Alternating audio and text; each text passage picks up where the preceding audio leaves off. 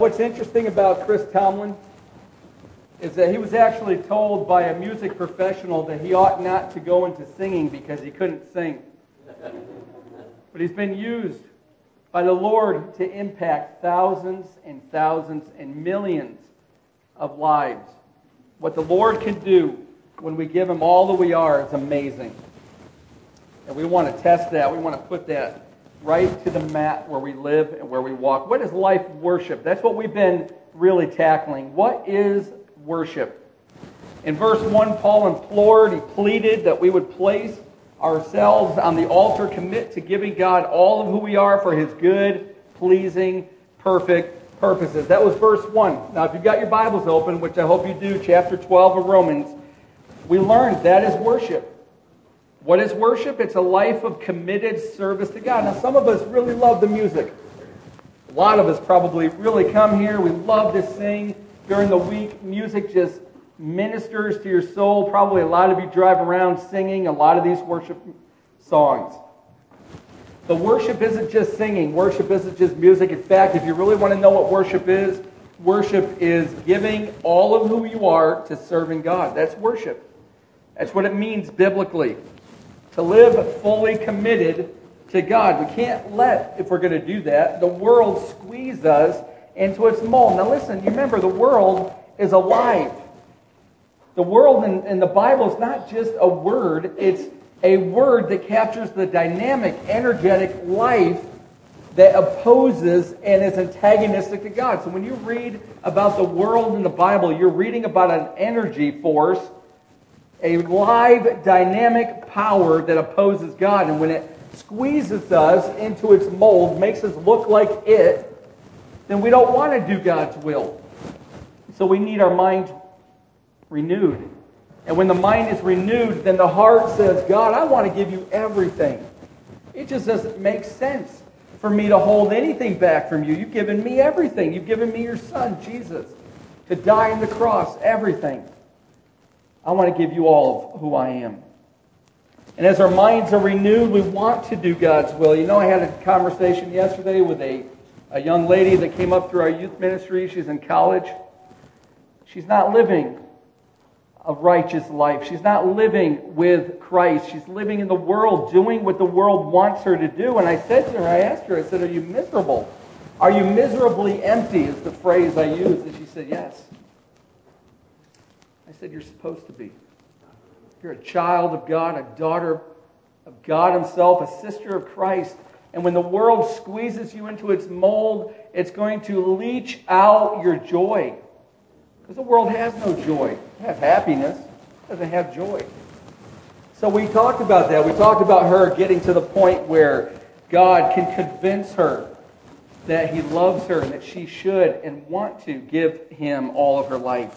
Renewed minds allow God's servants to think rightly. To think rightly about what? Well, listen, this is what we said about ourselves, me, about you. A renewed mind helps me think rightly. We're going to hear this this morning about ministry. That's what renewing of the mind does. Friends, listen, it has the power to change your life. And how is your mind renewed? It's here. I hope during this series that you've gotten more faithful and more disciplined in reading and studying and hiding in your heart the Word of God. There's no other way. Friends, there's no other way on earth for your mind to be renewed. There is no other way. And if you want a life where you hunger and desire and, a, and the ability to live out God's good, perfect, pleasing will, your mind must be renewed. It's the pathway to a fully committed life. So, what does Paul teach us this morning? Well, we're in Romans chapter 12. We're going to look at verses 6, 7, and 8. I know a gasp is coming out of most of you because that's kind of a large chunk of scripture for me to take. I understand that, but there's a lot in here. We need to fly through it. So, I'm going to give you three main things that God is speaking through Paul to us that we've got to learn. And it all has to do with how do you think rightly about ministry. Here we go. God gives his people different gifts. Now that's easy. Look at verse 6. It says, having gifts that differ. Wow, I am quite the theologian, aren't I? To extrapolate that. God gives his people different gifts. What does that mean? Let me tell you what the word gift means. You ever known a charismatic personality? Magnetic, charming, powerful, pulling? That's not what this means. It is the word charisma.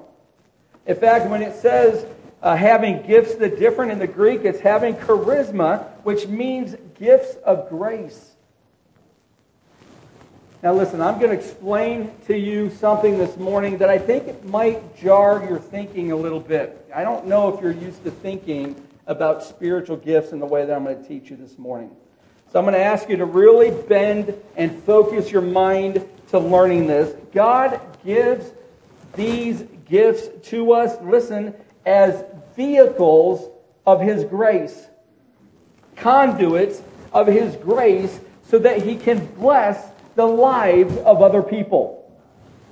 Did you hear that? Spiritual gifts aren't natural abilities.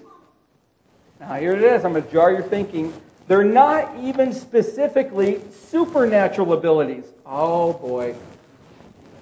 I've always heard that they are. Here's what they are they're supernatural capacities to do God's will. Let me explain it. Let's say you have in your kitchen various appliances.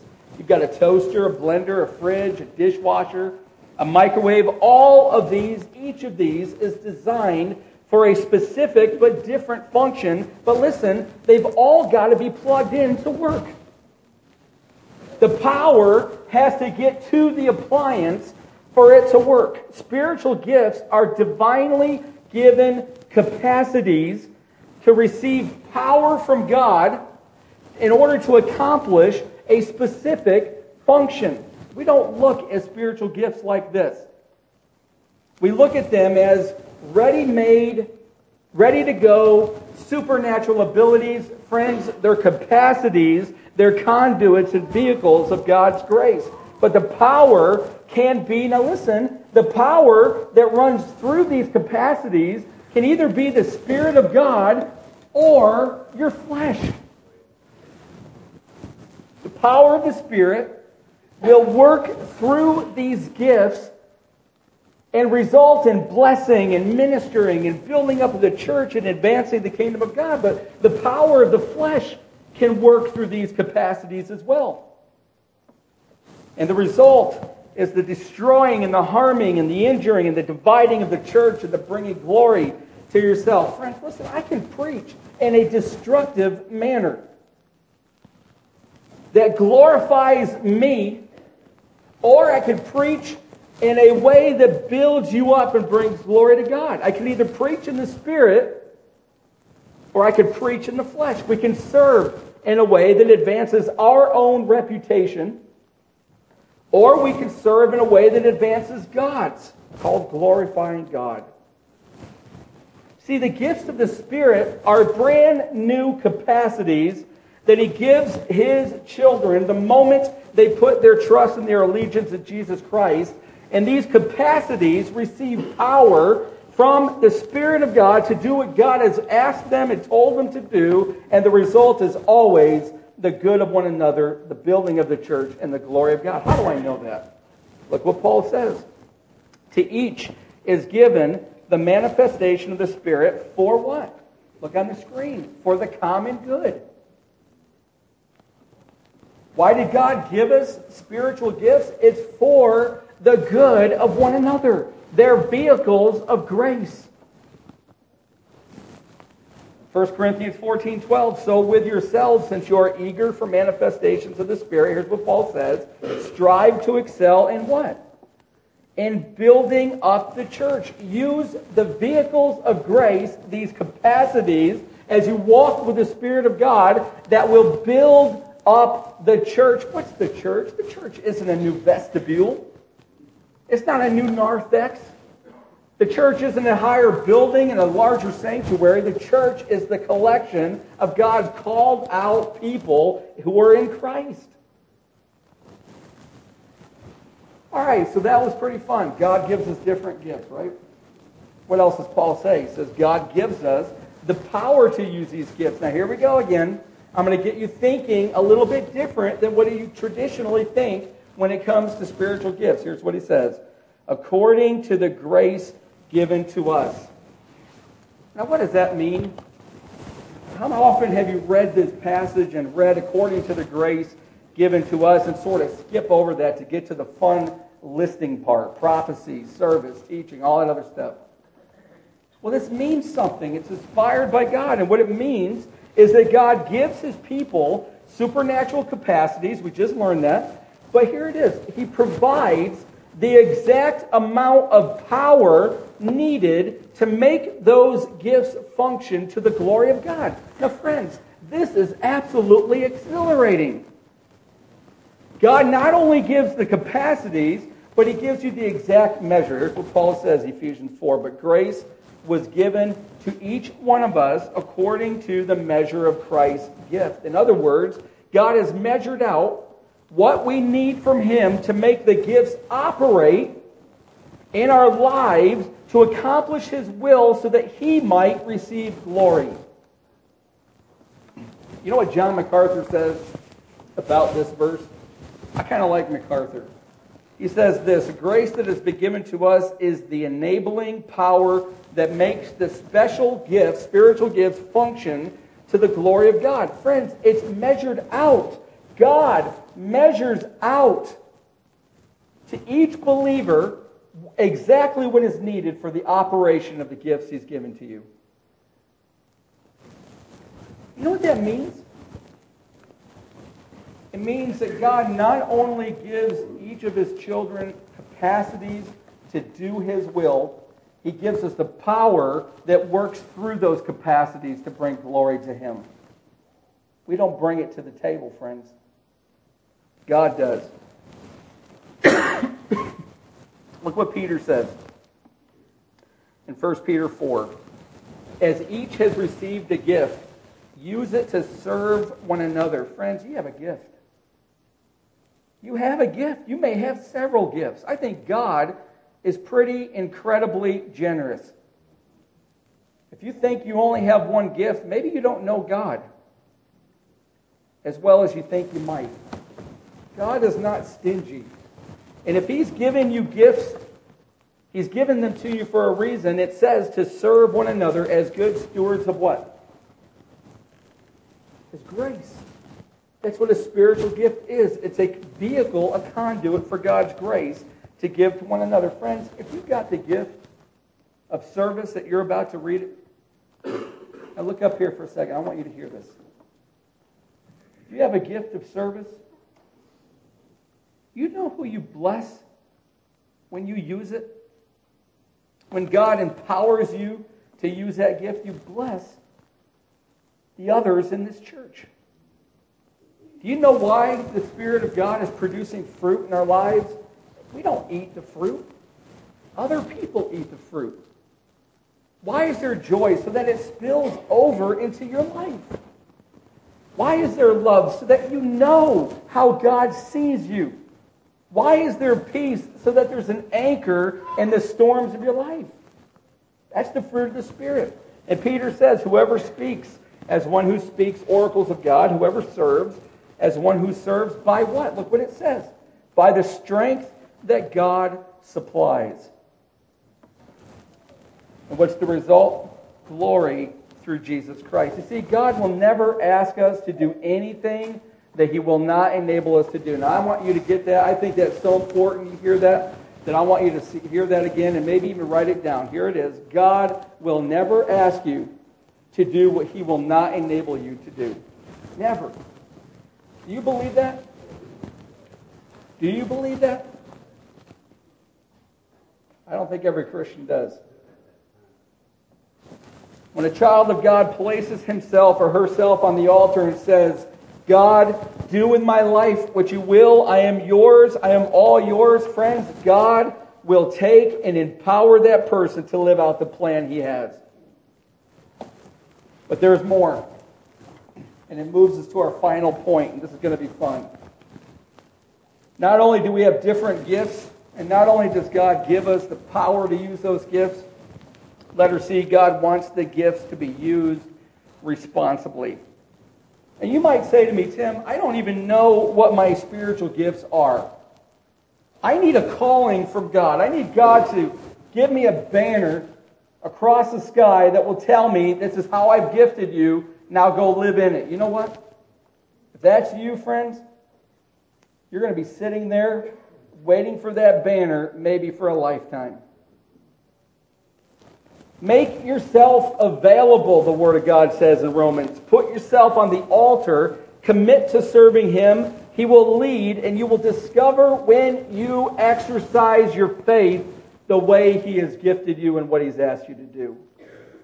You don't need to sit down and wait for God to make clear what it is that He's given you to uh, the assignment for you to do, you will find out very quickly when you sign up in the nursery with a gift of mercy and find out you can't stand kids. Paul lists seven gifts here, but it's not an exhaustive list. There is nowhere in Scripture that a complete list of spiritual gifts is given. It seems, friends, that God doesn't want us to have a, an exhaustive list of the spiritual gifts. Why? Because all of us like to box God in and figure him out. Because we can tame God when we do. So he doesn't give us a list. In fact, we're told in Corinthians chapter 12 there are varieties of gifts, but the same Spirit. And there are varieties of service, but the same Lord. And there are varieties of activities, but it's the same God who empowers them all and everyone. So, what are these gifts, these gifts that he lists here? You ready? We're going to go through them one by one. He says, if prophecy well, in proportion to your faith. So the Greek word for prophet, you know what that means? Nostradamus? I'm just kidding. His name's never in Scripture. The Greek word for prophet literally means one who stood in front of another person and spoke for him. That's what it means to be a prophet. A prophet is one who speaks the word of God. It's the one who declares that which cannot be known by natural means. It's the foretelling of the will of God, whether it's reference to the past, the present, or the future. Now, sometimes, friends, listen, sometimes there is foretelling in Scripture, but more regularly, it's forthtelling. In fact, in the 16th century, in Zurich, pastors came together weekly for what they called their prophesying time. You know what they did there? They shared exegetical, practical insights from the Word of God that they had learned so that it would help them more effectively pastor their churches. See, to prophesy is to preach and proclaim the Word of God, namely Jesus Christ, who is revealed by the Word. That's what it means to prophesy. Now, a lot of us come in here thinking, well, no, I think prophesying is more what I've heard foretelling what's going to happen in the future. Well, sometimes it is. But it's only because the Word of God has already plainly revealed it. You're just proclaiming what God has already said because there is no new revelation. You see, the gift of prophesying is clearly spoken about in Scripture. Here's what Paul says it's the one who prophesies, speaks to people for their upbuilding and encouragement and consolation. See, prophesying is the gift of being God's public spokesman to instruct and encourage and warn and rebuke and challenge and comfort in a powerfully effective way. Now, listen, it's deadly, deadly to the church when it's done in the flesh. But it's powerful when in the spirit. And it's not just pastors and elders who have this gift, lay people as well.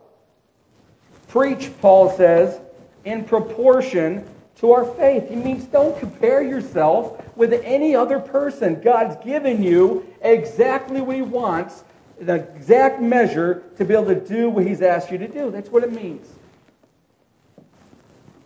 But he goes on, he lists a second spiritual gift in this list. It's service. He says service and our serving. See, while we are called to serve one another, all of us are. By the way, none of us are called to be served.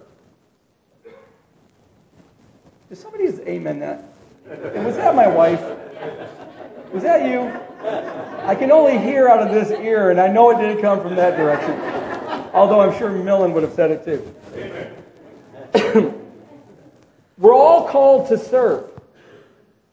Some are given the supernatural capacity, however, to be able to serve others in extraordinary ways with no recognition needed. That's not everyone. Friends, believe me, there's a lot of people that like to serve and get the recognition. How do you know? You don't recognize them, and you find out quickly. This is the capacity to be able to hear of something that needs to be done, and they're there. No questions asked. You just go do it. Whether anybody else shows up or not, they go. When those who have this gift exercise it, friends, it is one of the most powerful witnesses in the church for this world. And there's a reason why God inspired Paul. Have you ever noticed?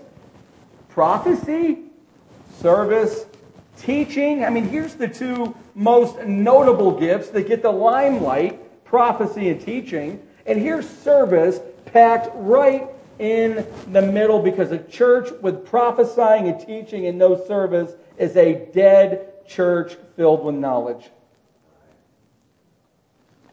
Where would the church be without those who have this gift? Friends, if you've got the gift of service, God will make it clear because you want to serve without always being asked. But Paul moves on. He says, the one who teaches and is teaching. You know, the need is great in the church for teachers. Did you know that every single list of spiritual gifts in Scripture has the gift of teaching in it? The message of Christ needs to be proclaimed. That's prophecy, but it also needs to be explained. That's teaching. Teaching is the capacity to impart truth, to instruct by explaining in application. That's what the gift of teaching does. And when it's exercised in the Spirit, it leads to spiritual growth in both knowledge and life. But when it's exercised in the flesh, friends, it might tickle the ears of that teacher. And they might gain notoriety, but it's not going to do anything in the church. Study if you've got this gift. Learn. Grow in your knowledge of Christ and teach what you know to others for their edification in Christ. But he moves on. The fourth gift that he brings out is the one who exhorts. It's the gift of exhortation. Did you know that this word is one of my favorite words in Scripture? I absolutely love it. I'll tell you why in a minute. It occurs 107 times in the New Testament. I think it's pretty important. Now, listen pro- prophecy is proclamation, teaching is, is explanation, but exhorting is motivation. Parents, have you ever taught your children to roller skate or ice skate? And you go around the outside of that rink you're holding their hands tightly, maybe even your arm around them as they try to stay on their feet. That's the visual meaning of the word exhort, which means to come alongside and walk with a person and encourage him or her to live out God's truth. That's what it means to exhort. Some people think exhortation is just yelling. Sometimes it does mean to spur somebody on. Sometimes it does mean to say the truth a, hard, a little harder than you normally would. But exhortation, whether it's in saying truth that's harder than normal or coming alongside and putting your arm around them and sitting with them through grief, has the same goal live out God's truth. That's why Barnabas, who was called the son of encouragement, was so powerful in ministry. Do you see why it is so important that we employ these gifts and ministries so that we can build up the church of Christ? Can you imagine me preaching every week and you have teachers that are explaining the Bible, but nobody's coming alongside of you and saying, Hey, are you living it? How come you're not? I'm going to call you weekly, maybe even daily to encourage you. I'm going to pray for you. I'm going to sit through this trial with you. That's exhortation. Ray Stedman, pastor commentator, says uh, the gift of exhortation is the capacity to move the will, to warm the heart, to impel to action. That's what it means, the gift of exhortation. But Paul moves on. And he says, the one who contributes in generosity. Now, friends, again, all of us are called to give. Strange how there are no amens. We're all called to give, but the word contributes is not the normal word in the Greek for giving. It's called an intensified verb. Verbs are action words. The word contribute means sharing and giving what you own for the benefit of other people, whether you have a lot or not. Some Christians, rich or poor, have this supernatural capacity. Listen, this is what it means to have this gift to see and sense needs in other people and to give generously and sacrificially in a way that is most helpful. You know, years ago, 12 years ago, we lived on South Side. We were renting a house over there. And we were having some problems with our car, and it was going to cost quite a lot of money to get it fixed. And we didn't know where that money was coming from. I made $28,000 a year. And we prayed and we prayed, and all of a sudden we went out to get the mail. And there in an envelope, postmarked somewhere in Lehigh Valley, sent through the Postal Service, was $800 of cash. Somehow, somebody, without us ever mentioning it, knew that we were struggling financially and they acted on the need. Friends, that's the gift of, of giving. You see or sense what other people can't. Whether it's a good economy, whether it's a poor economy, you give. And it says give in generosity. Look at what the text says. The one who contributes to generosity. You know what that word means? It actually combines two words. It means generosity and simplicity. Now, what does that mean? It means to give without ulterior motives, to give without judging, to give with a singleness of mind that says, oh man, I'm going to really miss this money. You want to give. It's not out of a sense of duty, not out of a sense of getting a payback, not out of a sense to gain recognition. It's out of sheer pleasure of giving for giving's sake. Now, let me tell you something. The flesh doesn't have that capacity. The Spirit of God does. And when the Spirit of God is moving through His people who have this gift, people don't suffer want. Problem is, a lot of people who have this gift operate in the flesh. And he says, as he goes on, the one who leads with zeal. Now, I got to tell you something from 1 Corinthians. 1 Corinthians was a book that talks a lot about spiritual gifts. But the entire book is about division after division in the church. Now, listen, you may never have known this.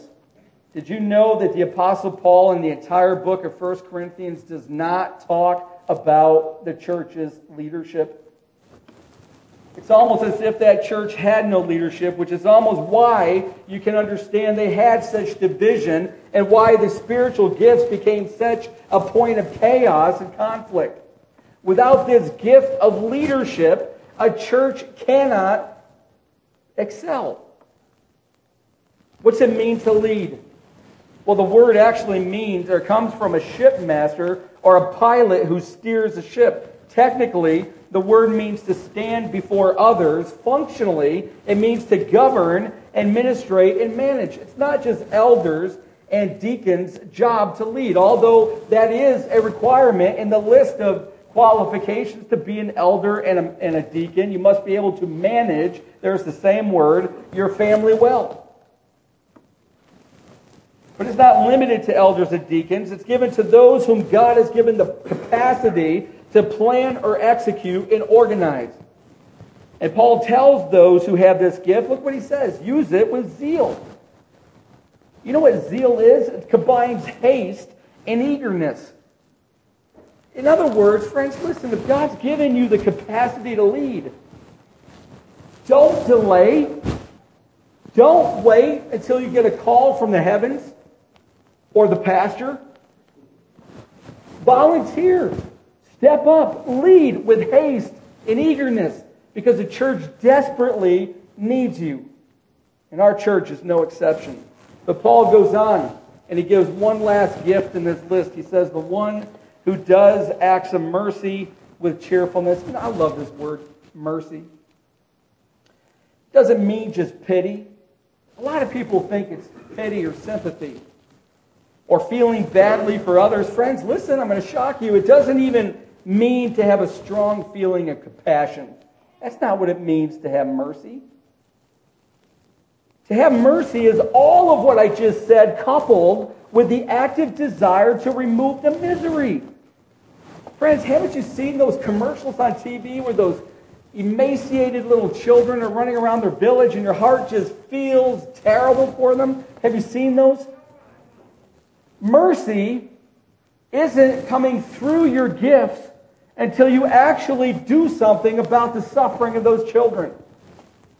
To feel bad is not mercy, it's called pity. And that is not this gift. To have mercy, to have the gift of mercy means that you're not going to be judgmental. You're going to be heavy on compassionate action. These Christians, I love, I love people of the gift of mercy. They're so alien to me, but they're super sensitive to suffering. And they're super sensitive to sorrow. They notice suffering that others seem just not to see. And then they move toward that person to either lessen their suffering or take it away. Friends, that's what it means to have the gift of mercy. A lot of people think they have this gift. They have the gift of pity.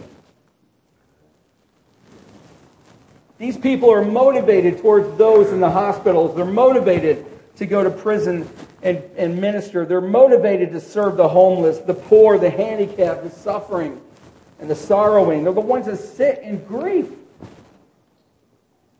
day after day until the person walks through it. Paul says, use this gift.